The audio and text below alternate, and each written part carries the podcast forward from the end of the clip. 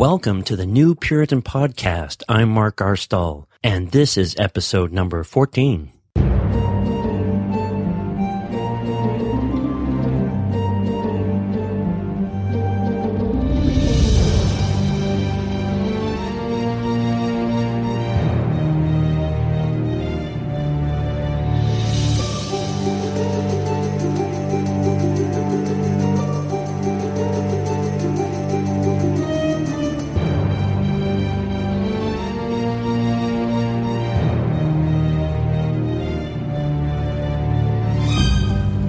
Everybody. Thank you for joining me today on today's podcast, on this episode.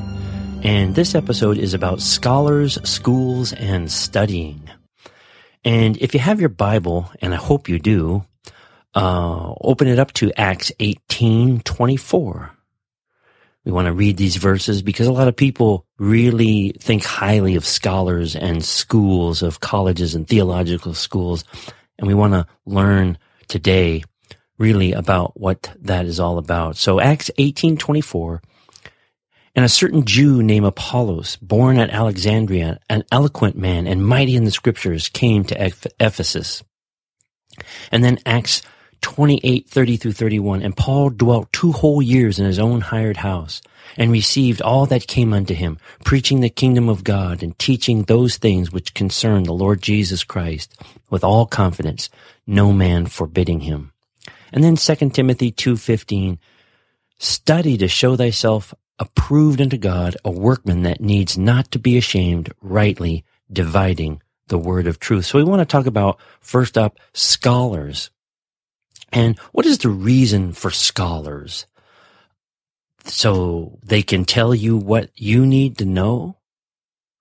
A lot of people venerate scholars. A lot of people think that scholars are, we ought to go to the scholars and we need to ask their opinion. But let me tell you, one person filled with the Holy Spirit and like as Apollos was that we just read, mighty in the scriptures can do a lot. This idea of scholars really came out of the Greek philosophic teachers and schools of the early centuries. They it was then really carried on by the Catholics and the priests and basically on down to Protestantism, uh, which ends up into our modern evangelical movement. So really, let's find out what is it that scholars do? Well, they teach others and they love to debate each other's. A quick search on YouTube will show you this, that scholars love to debate. They love to debate each other and they claim that this debating is basically a way that people who are not knowledgeable of their subject can know and understand. But the Bible is strictly against debating. It talks about that we're not to uh, debate things uh, because it, in, it it engenders strife between people. Many of these scholars are filled with pride. If you notice, there's one man in particular. I'm not going to name his name, but he's uh, um, he rose up in the ranks uh, and wanted to be a so-called Bible scholar, and you could tell in the way he carries himself. He's very, very prideful, being this condescending attitude that he knows everything and loves to trip people up in their arguments. So a lot of them are filled with pride, which is not good because God hates pride. They are academics and they really know little else.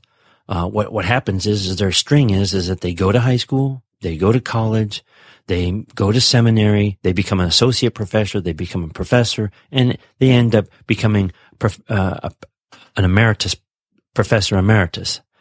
And it's just a lifelong learning and college and schools and education. That's what their whole goal is.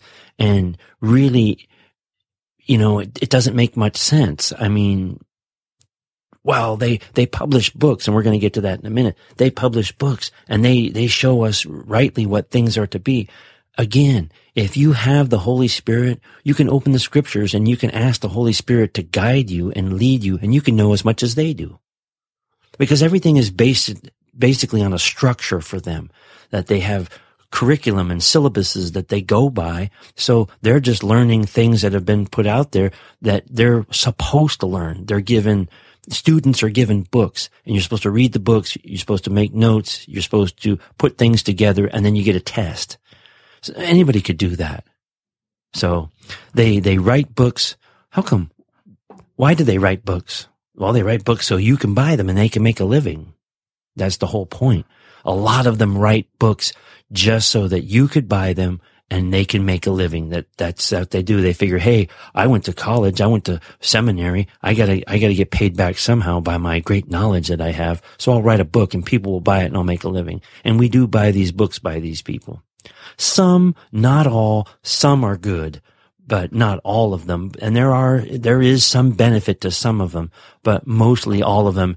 If you read their books, it's basically just going over. You can find all that information in the library or on the internet. You don't need their books. Is it called for in the church? I, am not sure. I really don't believe that that scholars are called for in the church. Men and women filled with the Spirit of God are called in the church, but not scholars so much.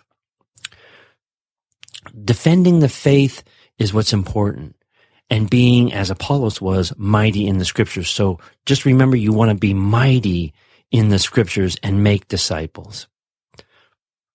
Now let's talk about schools. And when I mean that is I mean Christian theological schools, not just high school or elementary school or whatever, but I mean Christian theological schools.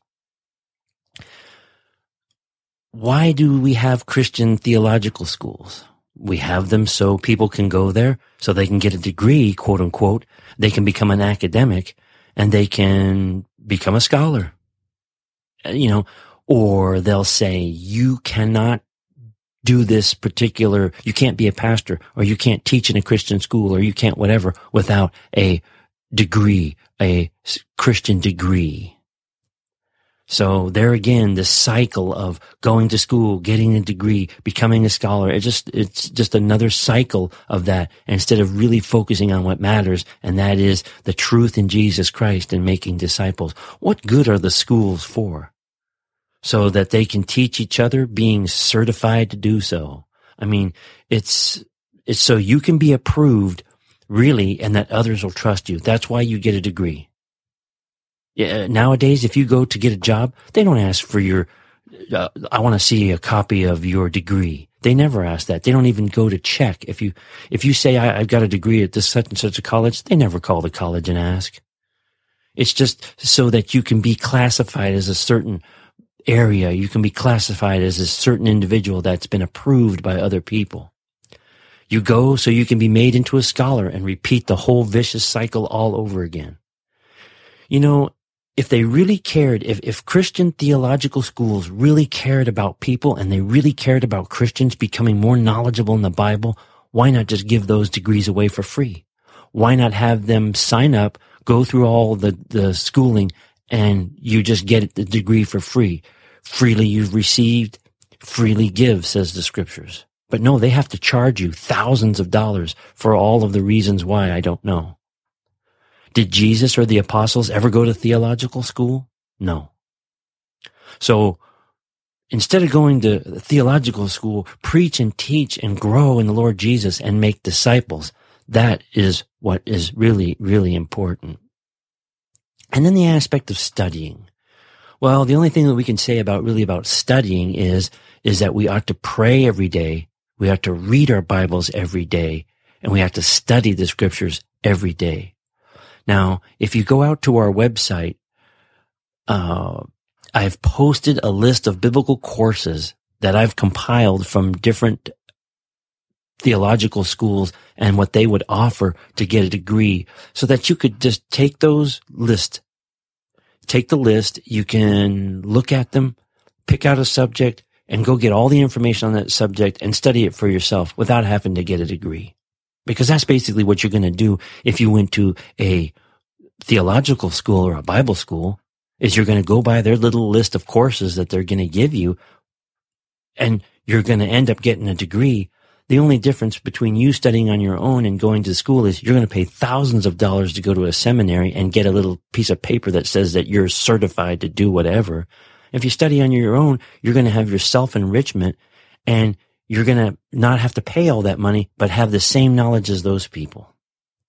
So I've posted that on our website and you can go look at that. You can download it, copy it, do whatever you want with it. That's located at thekingshouse.org slash study courses dot htm. So remember, you don't need a seminary degree to make an impact in the world for the Lord Jesus Christ and to make disciples. You should be living for the kingdom, living for the Lord Jesus Christ, and actively every day working to make disciples.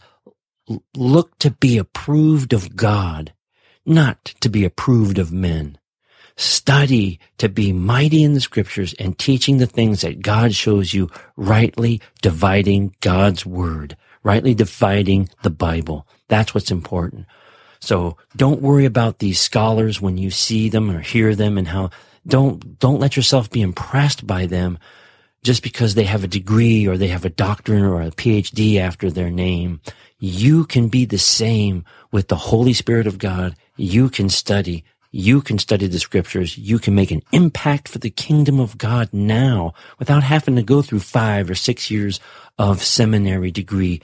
You can make an impact for the kingdom of God now by being filled with the Holy Spirit, devoted to Lord Jesus Christ, mighty in the scriptures, and studying the Bible every day.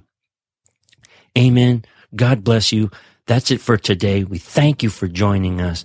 And remember to go check out our website. It's at kingshouse.org. And we look forward to seeing you the next time. We hope you have a great and godly day.